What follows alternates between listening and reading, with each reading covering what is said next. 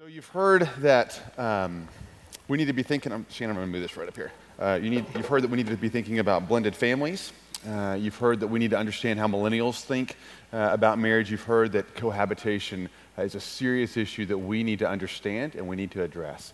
Uh, another issue, we wanted to give this a big, massive session. We, we're going to give it a few minutes here uh, before lunch. Uh, that we think you really need to understand is kind of what's going on in the culture in regards to sexuality and how the church isn't um, always kind of on the forefront of that, how we've been a little bit um, of kind of laggards uh, in this area, and kind of what you need to know with some things you can, uh, things you can do. And so uh, really one of the best people, I, I don't know who else we would get um, to have this conversation that would be better, uh, but Shannon Etheridge um, is becoming a friend of ours and is uh, able to be with us, and we're really Uh, really excited. And so we got to meet Shannon uh, last year as a team, and I remember we were supposed to talk about like sex stuff. We ended up talking about marriage and family and just our own personal lives. We we're really encouraged by the way Shannon uh, always speaks uh, so highly of her husband, um, and so that's that's the thing that marks her. And oh yeah, by the way, she's written like a gazillion books, uh, a lot of them uh, on sex, and she knows what she's talking about. Um, but her family, I think, is always most important. And you had uh, anniversary, is that right? We did. We had our very special twenty-fifth wedding anniversary on Tuesday. Yeah. Well. And my husband informed me, it doesn't feel like it's been twenty-five years. It feels more like ten minutes underwater. And I know that feeling. Well, he, uh, yeah, he was here yesterday with us, and uh, it was really, really fun to meet him. So, uh, Shannon, I know you think a lot about sex, um, kind of, I could... Yeah. Now, one, one, thing, here's a, here's one time they asked ahead, my husband, ahead. somebody asked my husband at church one time, so what is it like being married to the church or to the sex lady? And he said, well, it's better than being married to the no sex lady. Pretty good response. Just a pro tip when you talk about marriage, okay, if you pause for any of that stuff, uh, like there are, everything is, has, is a sexual innuendo. Everything, okay? And if you pause, the crowd will always giggle. Now, sometimes that's, that's like helpful. Uh, you want that. And other times you just gotta keep moving. Otherwise, it'll turn into like, you know, a junior high classroom the whole, the whole time. And so just, uh, I paused and you, uh, you, you did what I thought you would do.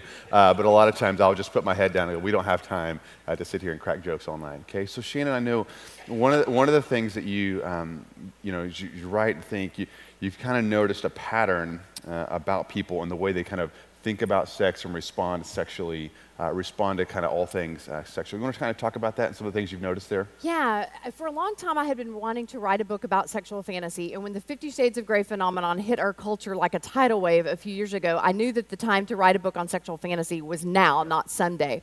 So I wrote The Fantasy Fallacy about ex exposing the deeper meaning behind our sexual thoughts and fantasies. And what I realized through my research is that sexual fantasies are really just the brain's way of trying to heal itself from past trauma. And so when you have couples in your church who are doing some pretty crazy things, acting out, or when you have one, one of the members of the couple who is acting out and doing some crazy things, oftentimes it's directly rooted to some sort of unresolved emotional pain or trauma from their life. And helping them heal that pain is going to help them heal heal their sexuality and their marriage as a result. Okay, so I know um, you talk about how people sometimes will go like too far to the left or too far to the right. They'll either be, um, they'll either act out or they are kind of repressed and don't. You want to talk us through those those two yeah. groups? Yeah. What I have noticed through all of my years of coaching and writing and speaking is that there seems to be a, pen, a pendulum swing, a sexuality pendulum swing, where people will either act out, uh, swing way too far to the left, do things that they never in a million years thought they would do, or they'll swing too far to the right, they'll shut down sexually. It's like they try to find that switch that they can just yeah. flip off and, yeah. and just try to shut themselves down. But when they shut themselves down sexually, they shut themselves down from healthy sexual intimacy as yeah. well. And so some people throughout their lifetime will swing back and forth numerous times. Some people swing in one direction or the other and stay there. But what God wants for us is a healthy sexual balance in the middle, where we're very interested and motivated sex partners, but only with our spouse. And it's oftentimes, again, helping them heal some of those traumas that causes them to swing too far to the left or to the right. Yeah, you want to talk about that? So any, anything yeah. else just to help us understand why someone would be too far or too, like how do they get there? Right. And then how we could kind of even well, not be there. John, this was my journey. Um, at twenty-seven years old, I went running into, into counseling, went through six months of intense group and individual counseling right here in Dallas, because even though I had put this wedding band on my finger thinking it would change everything about me, I realized the only thing it changed was my last name, and I still had a boatload of sexual and emotional baggage from my teenage years. From the time I was fifteen until twenty years old, my life had just been one sexual partner after another, but I had never really understood why. And so you can't really take a thought captive and make it obedient to Christ until you really understand the root of that thought. So I wanted to know, why am I still tempted to act out of my marriage?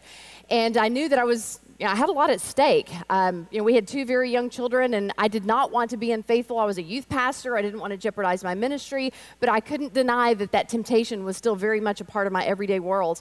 And so one of the first questions my counselor asked is, tell me about your relationship with your dad. And I winced. I literally didn't want to go there, but I knew that that was exactly the place where I needed to go.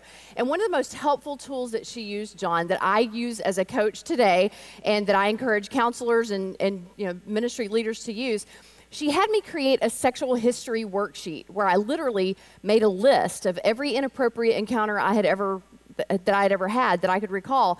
And we looked at the dynamics of who were these people, and was there an age spread, and what was the role that they played in my life, and what was the perceived payoff? And as I created this literal Excel spreadsheet and looked at all these details, I couldn't deny that there was a golden thread that ran among all of these men, and it was that each one of them was significantly older than me and in some form of authority over me. And that told me that I had been looking for that father figure to medicate the pain of having a very disconnected relationship with my earthly father. And it It went even back further than that.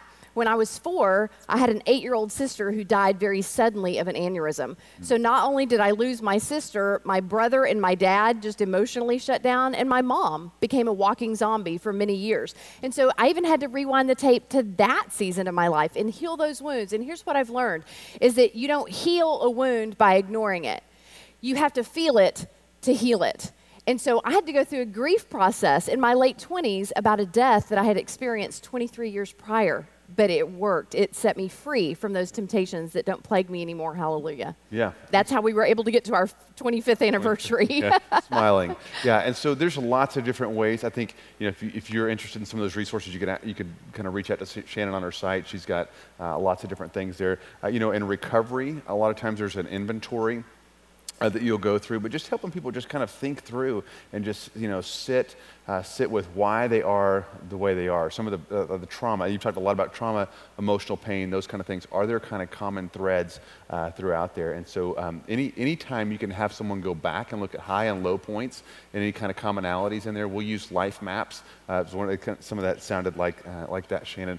Uh, you'll be you'll be shocked at how people will just, like, um, things will pop off the page. Adam, I had no idea, but now that I think about all these times that I feel like, uh, man, I've just, these, there's been deep joy there, or there's been deep pain uh, there. There's all these these threads there, and I think a lot of times that's a really helpful way uh, just to kind of walk with folks. So, um, do, do you have something else right there? Yeah, um, in addition to swinging too far to the left, obviously some people swing too far to the right. They shut down sexually in their marriage, and they're confused and bewildered as to why. And as a matter of fact, after I wrote The Fantasy Fallacy, I heard from a guy I went to high school with, and he said, Shannon, as a result of reading the book and understanding that sexual fantasies are really just our brain's way of trying to heal itself from past trauma, he said, I asked myself, what are the most traumatic experiences that have happened in my life, and is there any connection between those and the fact that he had been married twenty-five years? And he said, sexuality became an issue in our marriage year one when my wife walked in and caught me looking at pornography and masturbating. And he said, I have questioned myself for twenty-five years, why would I prefer a magazine or a computer and myself over this beautiful woman who really wanted a sexual relationship with him? And what he recognized just in looking at the, the previous traumas from his life is that in high school, he had been pursued by three different men inappropriately, uh, a teacher, a, a youth pastor, and uh, a coach, I think. And he said that every time that those situations arise, he would just feel these red flags in his spirit that said run. And so that's what he did, is he ran. But he also remembered that the most recent episode was at a youth lock-in, and when the, the youth pastor had reached into his sleeping bag uh, and he freaked out, and, and you know, something told him to run, and he got on his bicycle and he rode home as fast as he could at four in the morning, but he left his three best friends in that gymnasium. And he said, I've always wondered, did he just move on to one of them as his, their next, as his next target? And he felt like a big coward. Mm-hmm. And so that feeling of being a coward had followed him around all of his life like bubblegum stuck to his shoe. And he realized that he was literally afraid of human intimacy. And so he had been running from real life intimacy all of his life, starting very early in his teen years. Yep. But helping him heal that wound, he said, I'm dedicated to get myself into counseling. And he said, for the first time in twenty-five years, I have hope that we're about to have a big breakthrough and we'll be able to connect sexually the way that my wife deserves, it's and the good. way that he deserves as well. Yeah, you know, and so, God, there's a hundred thoughts I have right now. Uh, one of them is that this stuff is a lot more complex um, than, you know, guys are a bunch of perverts and all they want to look, do is look, you know, they will have sex twenty-four seven and also look at porn, right? And so sometimes the way we communicate from up here, that's how, that's how we communicate. And just, there's a whole lot of lot more complexity uh, right. to it. And even like, who's got the higher sex drive? That's a common, you, you have, and, it, and it's go, not just there. a man's, yeah. you know, yeah. the, the whole thing of, oh, well, pornography and sexually acting out and addictions, that's a man's battle. No, I wrote the Every Woman's Battle series and I interviewed lots of women. It's not just a man's battle, it's a woman's battle too. The reality is, is that both the male and the female brain are created with four different pleasure centers. We naturally gravitate back toward food, drink, sleep, and sex. And so that's, when we're in a lot of emotional pain, that's why we have a tendency to overeat or oversleep and get depressed or turn to alcohol or drugs, and often sex or porn. Some, some type of numbing activity is what we often turn to. And John, this is the story that I like to, to tell to just awaken people to how you, you I love how, what you just said, that it's not that, that people are perverts or they're sick or they're twisted or demented. No, it's that they're acting out sexually to try to medicate a pain.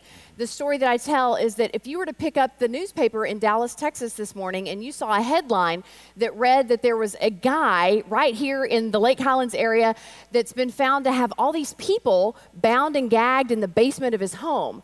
Well, the police would do some investigation to find out, who are these people? Why did he choose these particular people, and why does he have them bound and gagged in the basement? And what they found out is that these were actually his wisest teachers through life. Junior high, high school, college. So of course you would wonder, why would he have his wisest teachers bound and gagged in the basement? Why wouldn't he have them sitting in the living room at their feet, gleaning all that he can from them? But isn't that what we do with our emotional pain? We stuff it in the basement of our souls. We never invite it up, befriend it, and ask it, what are you here to teach me? Your fear, your anxiety, your insecurity, your anger, your sadness, all of those negative emotions are designed to teach us something and to guide us, but when we stuff it in the basement of our soul, it usually manifests itself in some sort of addiction, and sexual addiction is one of the most common. Yeah, it's great. Okay, so one of the things, you know, uh, that came on us, you know, this year was Fifty Shades of Grey. And a question I've had from a lot of Christians is, uh, why, why is that so intriguing for, for both? So both in the church, like, why are Christian women so drawn to that, as well as why are those who are not? Any thoughts on that? Absolutely. I mean, I wrote a whole book, The Fantasy Fallacy, in response to it, yes. But just a couple of thoughts to share right now, though. Number one, I think that there's just been such a lack of healthy information about, especially female sexuality. It seems like male pastors have become very open in addressing male sexuality from the pulpit, but where's the female counterpart? So I think that there's just been a hunger among women to learn more about their sexuality.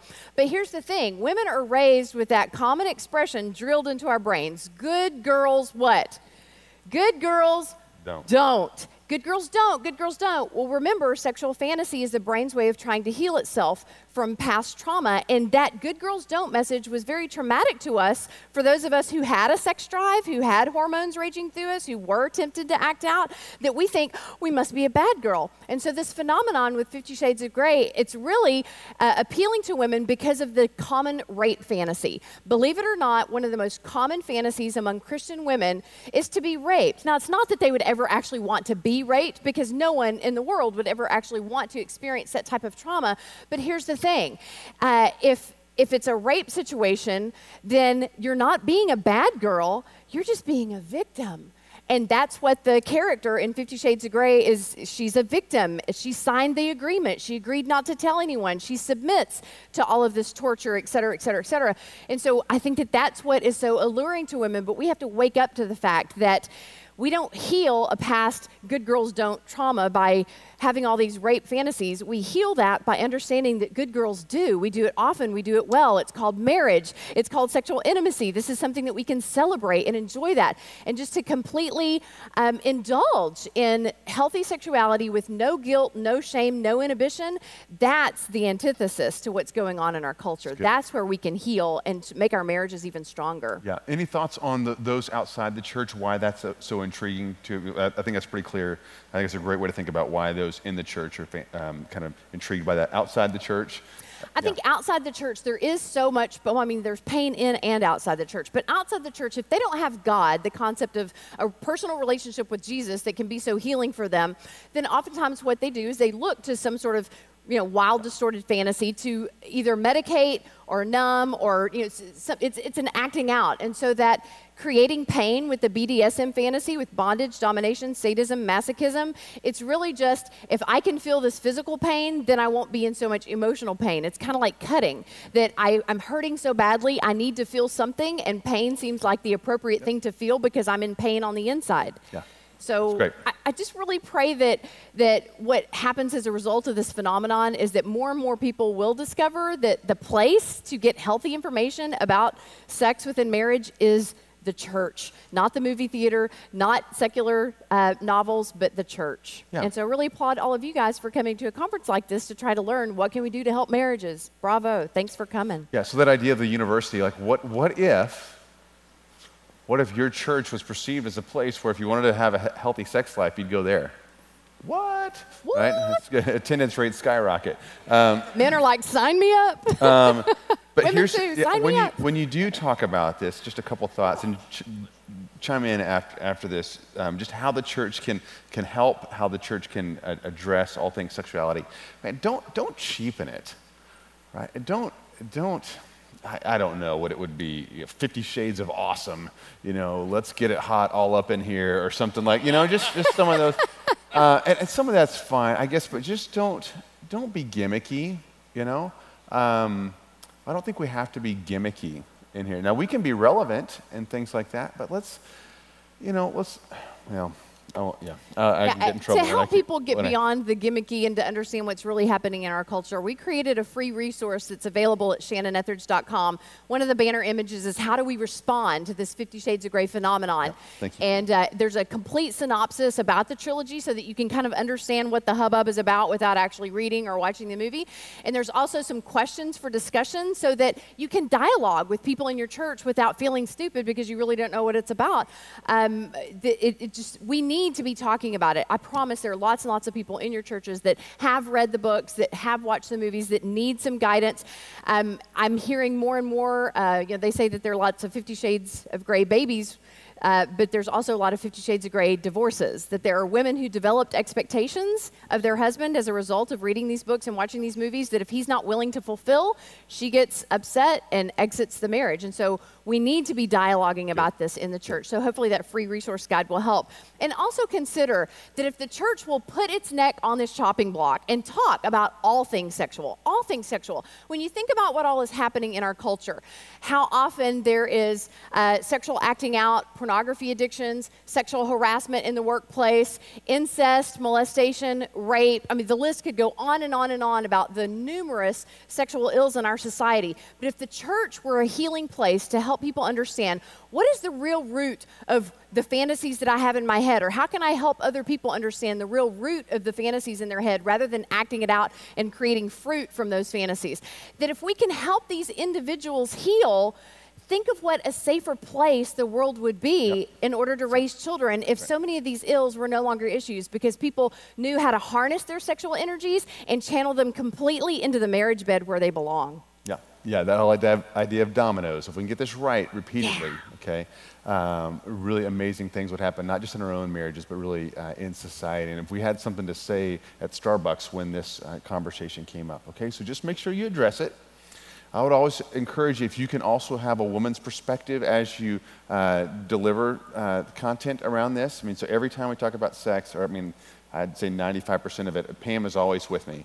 And we always just talk, and, you know, she's, she hasn't written any books, but she can talk about her experience, acknowledge that there's other experiences and things like that, and give, um, and just kind of validate the different ways that women think about it. And they go, great, this is, this is something we can talk about in the church. And you always just acknowledge there's a lot of complexity, a lot of pain, and this is a safe place. Like, no, we don't want you to make the first call outside the church, okay? Could, well, could counselors come to bear? You know, maybe, but let's, Let's, let's deal with this first here as a church. Let the church be the church. Yeah. And let's see what we can do. Let's see what other resources we've got. You know, we've got ministries at Watermark for uh, those who have kind of under, you know, been through some kind of type of sexual trauma or abuse and things like that. Let's, let's let the church be the church. Let's, let's bring everything out, into, everything out into the light in the community, give wise counsel, seek God. And if we need some other help, great, we'll, we'll do that. But we're not. Let's don't create this place where people can't come forward, and the only safe place is someone that they have to pay one hundred dollars an hour uh, to. I just, ah, oh, that's so backwards. Now, we might pull those people in later, but let's let the church be the church and create the kind of place where people would go, this is the first place I would think to bring up this issue uh, is the church, okay? You guys have a lot to do uh, with how you architect that. So if I'm you, okay, um, I'm kind of overwhelmed. I got a, I've got ten open loops and not, you know, none of them closed, and that, I'm okay. I'm okay with that. That this just raised some of these issues. Shannon will have a breakout uh, today, and all the other people that you just heard from, uh, they will be at lunch. Lance will talk you through that uh, lunch, but rather than a panel discussion, we'll let you just kind of go to them uh, directly with any of those questions, okay? So Shannon will have a breakout. You can follow her on her blog, but I would, you know, if you're thinking about just kind of your um, developmental plan and trying to um, content Um, kind of consumption and, and, and uh, shoring up some of your skills, make sure you think about sex and sexuality and how the culture is thinking about it, because this is a really, really big deal. And I think you've got to, it's in, any anytime something is uh, is a big deal and hairy, it's an incredible opportunity for the church. And I think yeah, and, and uh, make sure one, that so, yep. make sure that women hear a female voice speaking to yep. them. It's one thing when women hear men talking about how there should be more sex in marriage, but women need to hear that from women. And we're wounded in relationship, therefore we're healed in relationship. And women really, and y'all are, y'all's heads are not. I love it. Yeah. Women need to be reaching out to women to help them break free from the hurdles that have been holding them back in the bedroom for far too long. Amen? Amen. Amen. All right, if you would, thank Shannon Etheridge with me real quick.